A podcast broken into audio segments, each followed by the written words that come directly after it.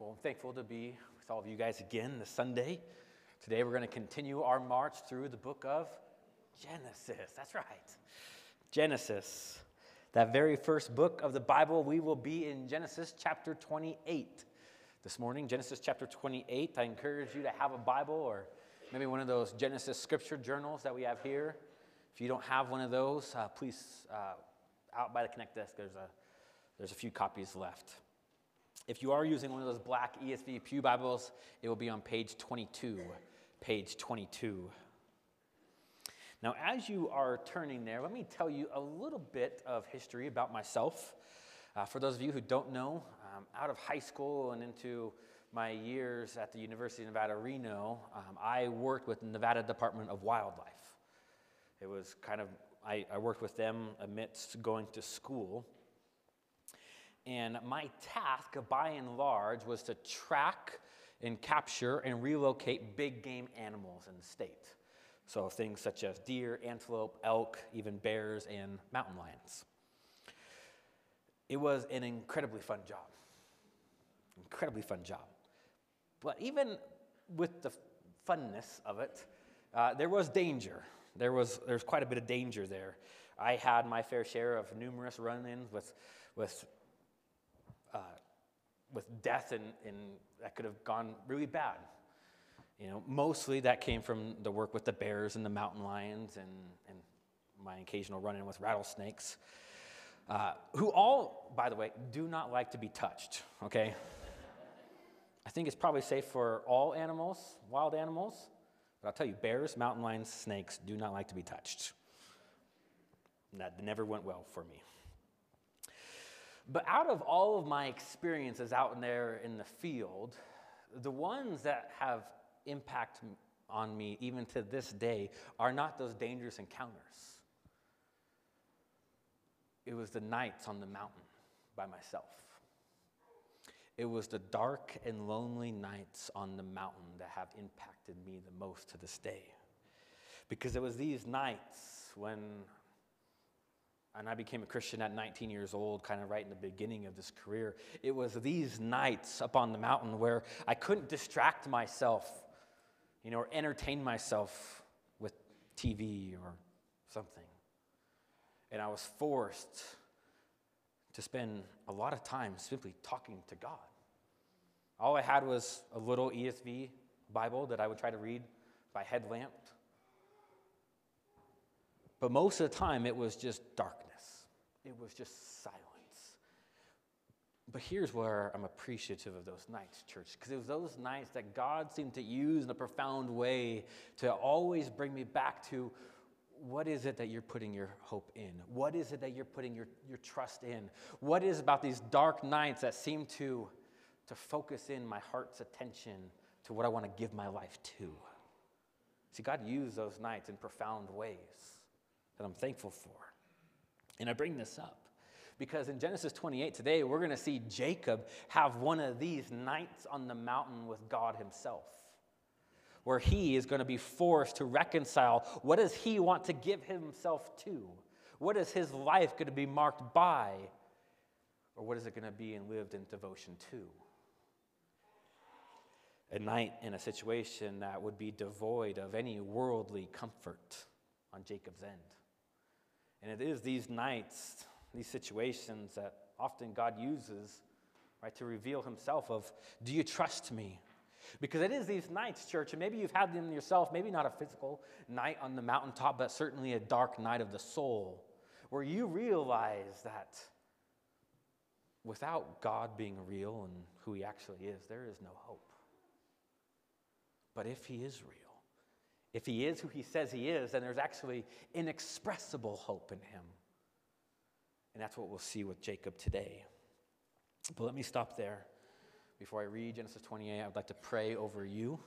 And as I do that, will you pray for me? And then we'll read God's word together. But let me pray. Well, Father, as we are about to step into your word, that we believe that you've given us to know you, to edify ourselves, to, to point us to Christ in every way. God, we pray that you would do what your word and, Lord, your spirit is committed to doing, and that is highlighting and governing our worship to you and to you alone. And so, Lord, we pray for our kiddos too, and the teachers that are leading them. May they, through the same text, see just the wonder and the beauty of who you are, Lord. And in these dark nights, that they can trust that you have provided a way for them to know you, believe in you, and trust you with all things. But God, I do want to pray for us in here.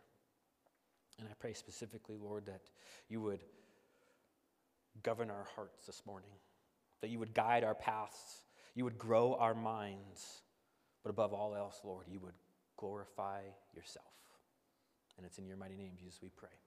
Amen. Amen. All right, Genesis chapter 28. I'm going to go ahead and just read through the whole chapter. Starting in verse 1 Then Isaac called Jacob and blessed him and directed him, You must not take a wife from the Canaanite women. Arise, go to Paddan Aram to the house of Bethuel, your mother's father, and take as your wife from there one of the daughters of Laban, your mother's brother. God Almighty bless you and make you fruitful and multiply you, that you may become a company of peoples. May he give the blessing of Abraham to you and to your offspring with you that you may take possession of the land of your sojournings that God gave to Abraham. Thus Isaac sent Jacob away, and he went to Paddan Aram to Laban, the son of Bethuel, the Aramean, the brother of Rebekah, Jacob, Jacob's and Esau's mother.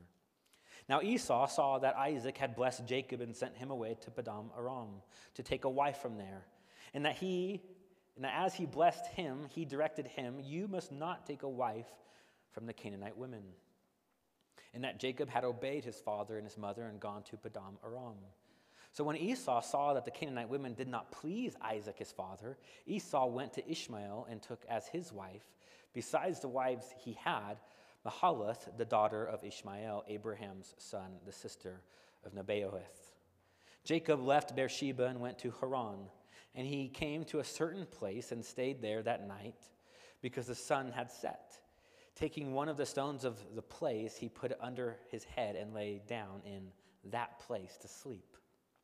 And he dreamed, and behold, there was a ladder set up on earth, and the top of it reached to heaven. And behold, the angels of God were ascending and descending on it. And behold, the Lord stood above it and said, I am the Lord, the God of Abraham, your father, and the God of Isaac.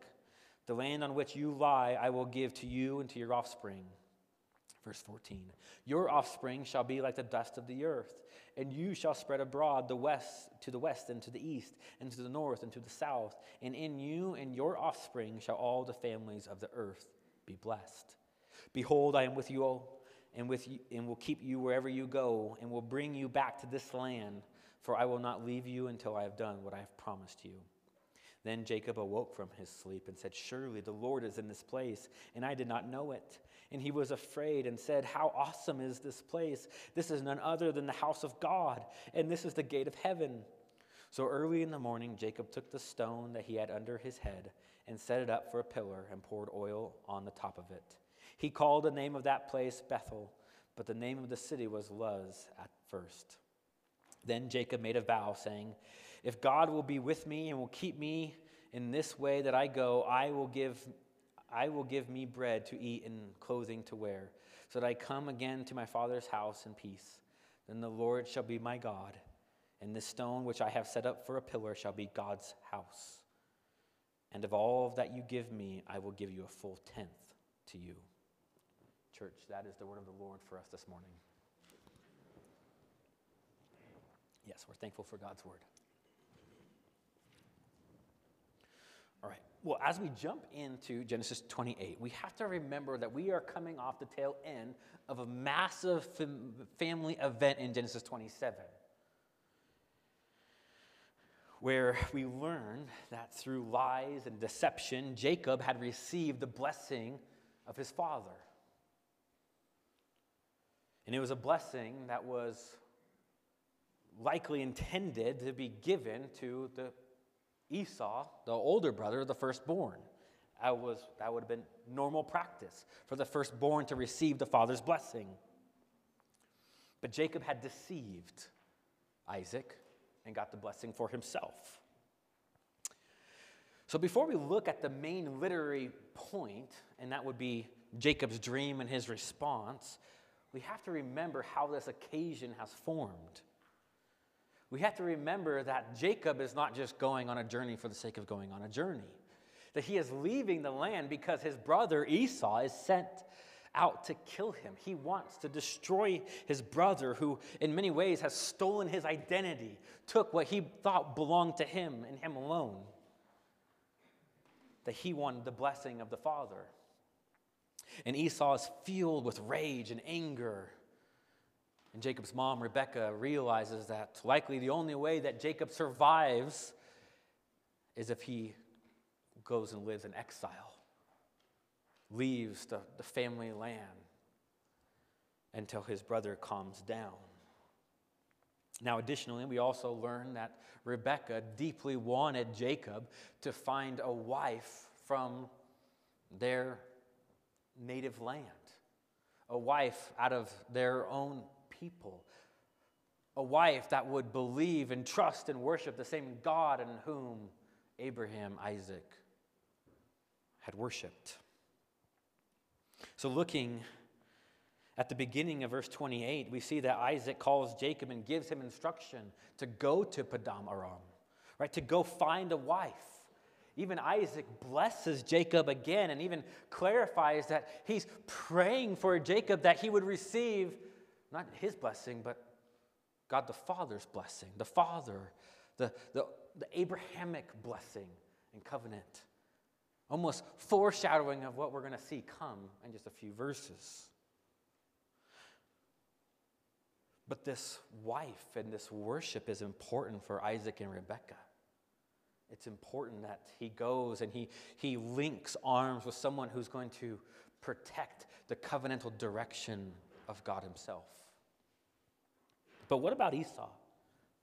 Where is he at? Well, in verses 6 through 9, we actually see where the heart of Esau is at.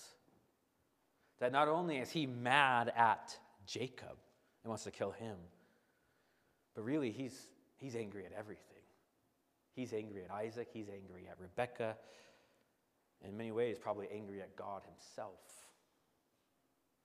Because in verses 6 through 9, upon hearing that Jacob was to go to Paddan Aram, and realizing that he was to go there to find a wife and that would actually be pleasing to his parents and to pleasing to God, what does Esau do? Well, he doubles down on his sin. He goes the opposite direction. Right? He seeks out another, another wife.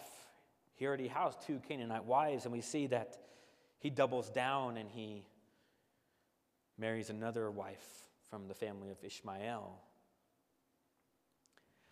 Now, pastorally, I think we should take a moment here to try to understand why, why, why is this important for us to recognize this morning? Because Esau, and here's the, the pastoral bent that I have, church, is Esau's doubling down on his sin. He's doubling down on his sin. Right? He doesn't want to repent. Even the book of Hebrews tells us that there was no room in the heart of Esau for repentance. And repentance is when you turn from your rebellion against God and you actually turn back to God. But Esau doesn't want that. In fact, he wants the opposite. So he doubles down on his sin. And I see this so often, so often, church, that for many of us, when we rebel against God, when we, when we travel down a road, sometimes we declare to ourselves that we might as well just keep going. We might as well just keep going down that road because either there's no point in me trying to turn back to God, He won't accept me. Or somehow we get in our head that two wrongs will somehow make a right. But, church, it's just not the case. It's just simply not the case increasing sin does not remove sin. And I want to remind us this morning that there's always room to turn from your sin and turn to Christ. There's always room for that. As Glenn mentioned even earlier during our time of confession, right? He gladly welcomes back the sinner. He desires it. And the Bible is full, church, it's full of people who have walked down some really shady roads in their life. Their rebellion was big and grand, but yet when they determined that all it did would lead to death, but Christ leads to life, and they turn from that sin and turn to Him, there's joy everlasting. Not because things automatically fix themselves or everything circumstantially gets better, but you're always in a better place in Christ. And so, we must not fall into the same folly as Esau and doubling down on our sin and thinking that it's going to lead to something better. It won't. But looking at verse 10 as we continue and really dive into the, the main literary unit of this passage, we begin to see that the God of Genesis is starting now to unfold his plan of redemption to the next generation. Where Jacob now is meant to carry the torch of his covenantal promise to bring about the promised seed. The promised seed, if you remember, we heard not just in Genesis 12 with Abraham, but we actually learned all the way back in Genesis 3 that God was going to bring about a redeemer. But now we're focusing on Jacob.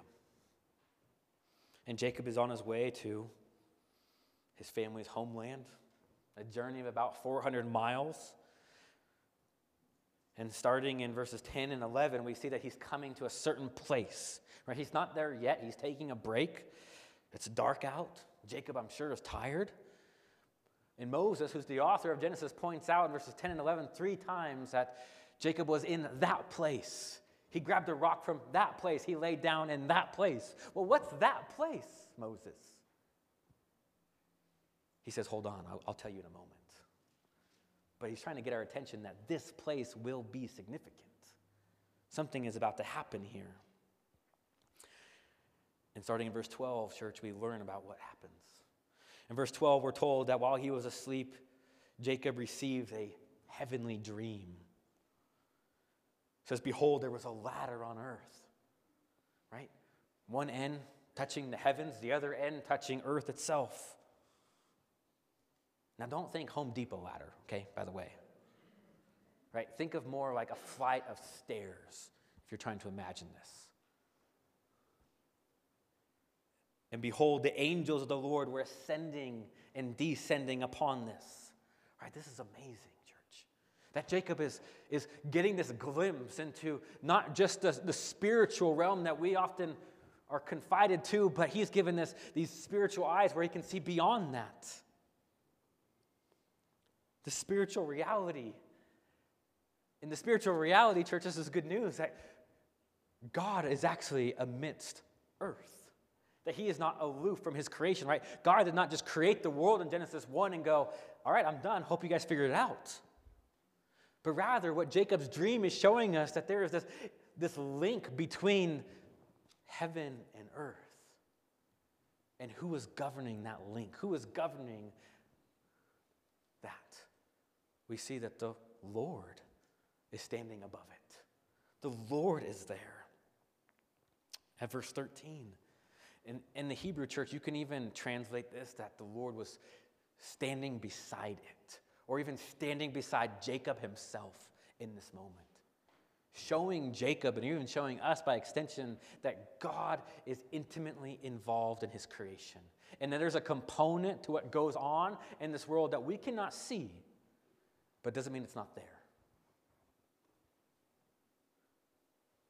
If you can imagine this scene from the perspective of Jacob, that for the first time in his life, we're told that he is being spoken to by God, that God is directly dealing with him and not somebody else. But what could be going through the mind of Jacob? Right? Remember, Jacob was not the golden boy. Even though he was the predestined, elected son to continue the covenant of Abraham, all we've been told so far about Jacob's life is that he was a trickster, right? He was deceitful, he was a liar. Now he's wandering in exile away from the promised land, not knowing if he will ever return. Will his brother Esau catch up with him? And here he's seeing this dream, this reality of heaven and earth. And then God speaks. What is God going to say to him?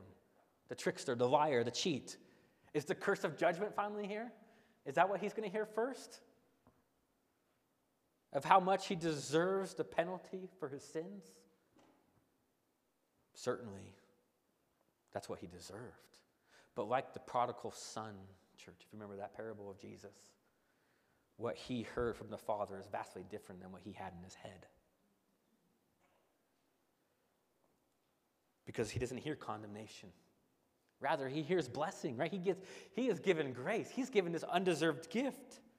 And the undeserved gift in verses 13 through 15 is all of the elements of the Abrahamic covenant, right? Showing him that he has been chosen by God to be an instrument to the promise keeping which God started and will keep to the end.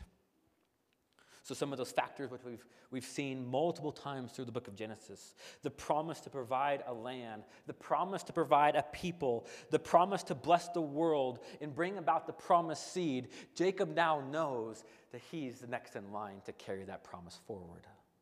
Not because he deserved it, but simply because, like all of the men before him, God had chosen him to do it. We even see in verse 15 this promise of presence that I'm going to be with you. Even outside the promised land. God saying, listen, my presence is not bound by earthly realities. It's not as if you cross the border into another nation, God says, well, I can't go any further. He's saying, no, no, no. All of creation belongs to me. I'm the God of all of the world. And if I'm God of all of the world, I'm going to be with you even in exile. And at this point, church, we have to recognize remember who the original audience of Genesis would have been? Who Moses would have originally been speaking to as he told this story of these forefathers? It would have been the nation of Israel as they are wandering desert, as they are in exile. They are learning about the God of their fathers and a God who is present and promises to be with them even when they are in exile, away from the promised land. They're running, oh, God can be with us here. God can be with us even when we sin. Yes, right? Even in the darkest of circumstances, God is present. And this must have fueled their hope, fueled their hope during their own exile, exodus during their own exile, right? As they're wandering, wondering, has God abandoned me? Is God going to finish what he started? And Moses is retelling this story to them, saying, Yes, yes, he will. Because this is a God who cannot lie. This is the God of creation, this is the God of all power. See, there was hope that God knew what he was doing even when Jacob did not. And that's really good news for us, church. God knows what He's doing even when we do not. Because Jacob didn't, Israel didn't, we don't.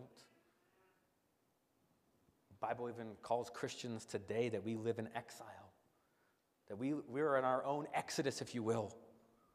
That our home right now is not our final home. And we are wandering and trusting as God continues his plan of redemption and will bring it to fulfillment. See, even in the darkest nights, church, God is saying, You can trust me. You can trust me even in the darkest nights when there doesn't seem to be another voice around anywhere. You can trust mine. So, for the first time, we see God speak to Jacob, establish the continuation of the covenant. And then, starting in verse 16, church, we see the response of Jacob. When he wakes up, how does he respond to what he has been seen and what has been told to him? Which is going to be really important for us to look at because this is true of Jacob and it's true of us today. That how we respond to God's revelation tells us everything about what we believed about the revelation and also what we believe about ourselves. So, how does Jacob respond? Well, I think he responds in, in three particular ways. And that's what I want to kind of spend the rest of our time looking at is three ways that Jacob responds. The first way, starting in verse 17, he responds with confession about the God that he just had interaction with. Interaction with. He says, This, is, this place is awesome. Not because right, the accommodations were awesome. Remember, he was sleeping on a rock. But he's saying it's awesome because God is present, because God is awesome. Right? He's, he's tying it to him. And the text says he does so with fear. And we've talked about this before. This is the fear of the Lord, church. A good and godly fear that God gives his people. It's a fear that's mixed with, it's a mixture of, of reverence and awe, wonder, terror. It's a mixture of when you realize that this God, who is merciful and grand and almighty and gives you grace, but yet he's also holy and distinct and could destroy you in a second. But, we, but you've seen his love for you. So you've seen his power. That's what the fear of the Lord is. It's, it's recognizing God's power, but also amidst his love. So we see Jacob confess that God is in this place. Confession on who God is always follows God's revelation. And then we see in verses 18 through 19, church, that the nameless place before is given a name by Jacob here. It's called Bethel, which means house of God, a place that we'll see God's people come back to often throughout the Bible. It, it serves as a historical place throughout the scriptures. But then we see response number two, starting in verse 20. We see Jacob commit to the Lord in a certain way. That the revelation of God draws him to say, I'm all in. I want to be in, Lord. And we see Jacob make a vow, a vow here. In a vow, much like we see even to in our day, a vow is simply a repetition of promises that have been handed to you, that you are repeating what has been told to you. Now, some believe that Jacob here is displaying kind of his own need for sanctification, that he's conniving again. Right? He's saying, If you do this, Lord, then I will do this. Now, that may be the case, but based upon this being described as a vow, I don't think it is. I think what Jacob is doing is simply describing what God had told him. He is repeating back the promises in which God has given him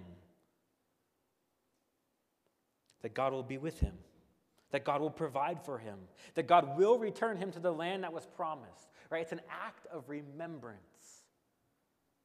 A correct response to God's revelation is I'm going to I'm going to sink my heart and soul into who you are and what you have said, Lord. I'm not going to twist it, try to fit what I want, but I want to remember what you have said and hold fast to that. A response that we don't try to go and earn God's love, but we respond that we've been given it. And lastly, number three, in verse 22, I think we see a response of Jacob to worship God with his resources resources. It says at the very end of our chapter that, and all that you give me, I will give a full tenth to you. A tenth, or sometimes it's referred to as a tithe. Maybe that's a word that you've heard in church before. Well, a tithe simply means a tenth of your resources. Now, in the scope of this sermon, I'm not going to go into all, all things that could be said about the tithe and, and how it relates to New Testament Christians today versus Old Testament Mosaic law bound individuals in the Old Testament. But I do want to say this, church, because our text points this out. And we saw the tithe before. It's actually not the first time in Genesis we've seen mention of a tithe or giving if you recall, Abraham was one of our first people to, to show us this. Abraham talked about a tithe after the victory with, with Melchizedek, the high priest. And here we see Jacob talk about a tithe. Now, remember, how does this sit before that Mosaic law is given? Well, the Mosaic law is not given until Exodus. So this is before God codified his law. But yet, there's an understanding, church, from Abraham and Jacob that we are to worship God with our resources. That that's a part of responding to the revelation of God. That there was an understanding that when you are responding in worship, that it's not just your mind, right? It's not just what you believe, it's not just what you think. And it's not even just not, not your body, how, how you then physically worship God, but it's also your resources. How do you leverage the very things which God has entrusted you for His purposes and for His glory? Because when it comes to money in the Christian, when you believe that God is who He says He is, church, and believe that all you have is from God and has been given to you by grace, it changes the way that you view money. It does. God changes the way that we view money. We don't view it as a means to an end, but we view it as an instrument of worship. You know, and sometimes it can be difficult to talk about this in church, mostly because I've seen it done poorly. I've even seen the words of a guy like myself who's preaching on it, his words get twisted and used for not good reasons. But the, I don't want to make the mistake of saying, oh, it doesn't matter how we use our money. Because clearly it's in the text. Clearly, there is a responsibility of those who have come to revelation of who God is and believed and trusted and received everything from God that changes the way that you view money. Listen, giving to God, let me say this very clearly. Giving to God does not put you or to put God in your debt. It's not a quid pro quo thing. Like, oh, if I give this amount, then God will return me with me with this amount. All right? That is using God as a means to an end. But throughout the testimony of Scripture, we see that money is used to be an instrument of worship, an instrument of worship, or resources as an instrument of worship. Obviously, the way that our currency is hasn't always been the currency of the world. Sometimes you would tithe with different things rather than dollar bills. But the principle has always been the same. You use the resources that God has entrusted to you to worship Him. And you see them as they all belong to God. But what does it look like for me to trust God and give away this back to Him and His purposes? And so, you know, I don't know. I don't know what anyone gives in this church. That's something that all the elders have committed to is abstaining from ever knowing what any individual person in this church gives. And don't worry, we're not passing a plate after the sermon, too. Okay? This church is not about money. We're about the gospel. We're about the gospel. But God is after your worship, church. And so it would be pastoral malpractice if I didn't address the things that God said can, can be an idol in your own heart can draw you away from worshiping Him and worshiping something else. And so I'm saying for all of us, church, let's look at this even from the life of Jacob himself and say, what does it look like for me to be all in even here? What does it look like for me to say, Lord, I want to recognize that all that I have is a gift from you and trust you with what it looks like to be generous in this life? We're all called to steward the resources that God has given us well. I'm not saying that tomorrow you got to start tithing.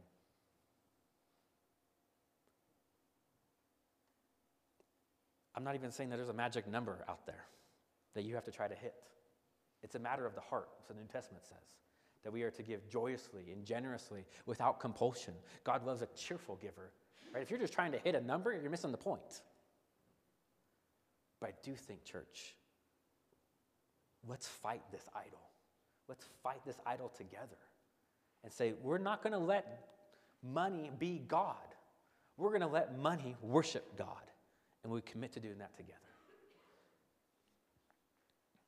We want to live in response to what God has done. with a joyful expectation on what he will continue to do also.